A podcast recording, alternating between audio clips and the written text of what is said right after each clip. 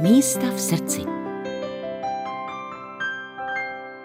Moje místo v srdci je zřejmě asi tím největším ktiš na Prchaticku.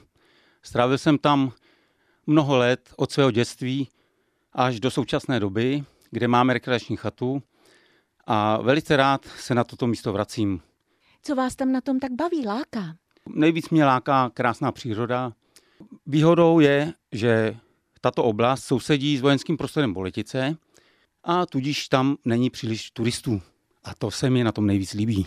I když je pravda, že teď nám ten boletický vojenský újezd v podstatě znepřístupnili ve všední dny, takže jenom o víkendech, ale každopádně vypouštíte tam někde své sokoly?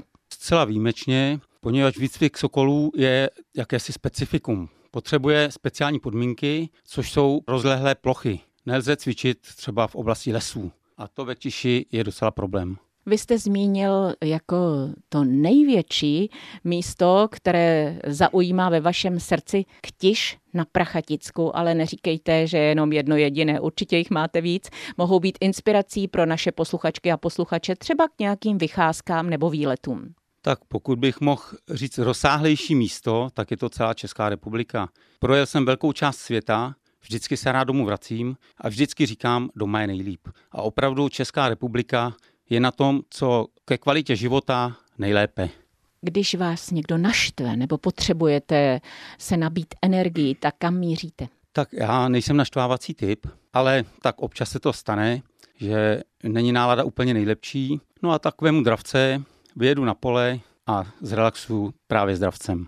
Ten dravec se k vám pochopitelně vrátí. Nemáte strach, že se nevrátí? V dnešní pokročilé době jsme vybaveni moderními technikami, jako je například GPS vysílač, který signalizuje, kde dravec je, jak vysoko létá, jak rychle létá, kterým směrem letí. A tak není problém dravce vysledovat, pokud se ztratí. U dravce je zásadní problém jeho aktivní činnost lovecká, a neznamená to, že by chtěl uletět, ale on právě díky ty svojí lovecké aktivitě někde zahledne v dáli něco, co ho zajímá a letí se tam podívat. No a tím způsobem se může ztratit, ale většinou on se ztratit nechce.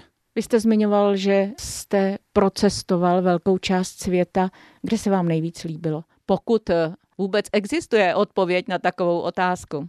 Každý místo má svoje kouzlo, ale opravdu asi nejvíc se mi líbila Amerika, jak střední, jižní, tak i severní. Mají specifickou přírodu, kterou nikde jinde nevidíte. Nelze to k ničemu přirovnat.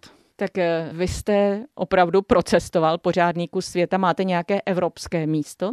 Mám rád například Norsko, to mě uchvátilo svou přírodou, i když je poněkud problém zachytit počasí, aby se v Norsku dalo cestovat. Pokud se vám nepovede počasí, tak je to asi opravdu problém.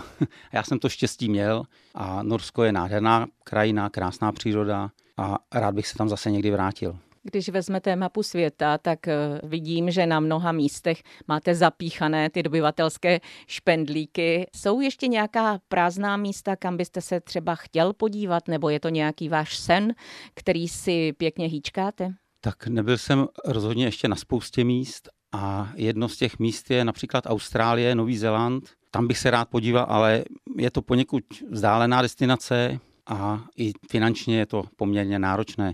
Ještě bych se rád podíval, a to by možná bylo přijatelnější než Austrálie, například na Borneo. Vidím, že nejste troškař. Berete sebou své sokoly, pokud takto cestujete, a nebo jsou pěkně doma ve voliéře? Ne, ne, sokoly se sebou neberou.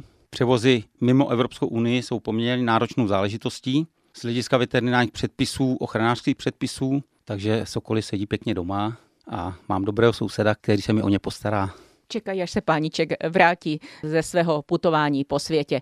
Ale rozhodně můžete ho potkat v Tiši na Prachaticku, kde vyrůstal a kam se stále rád vrací. Tak to byl Sokolník a také myslivec Vladimír Šobr. Pro Český rozhlas České Budějovice Mirka Nezvalová.